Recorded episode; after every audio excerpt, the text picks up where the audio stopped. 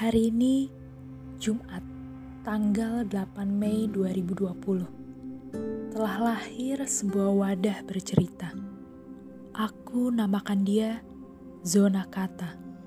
Berbeda sedikit dengan vol kesekian, jika sebelumnya sangat rapih karena hanya upload sebulan sekali, zona kata ini akan lebih tidak teratur.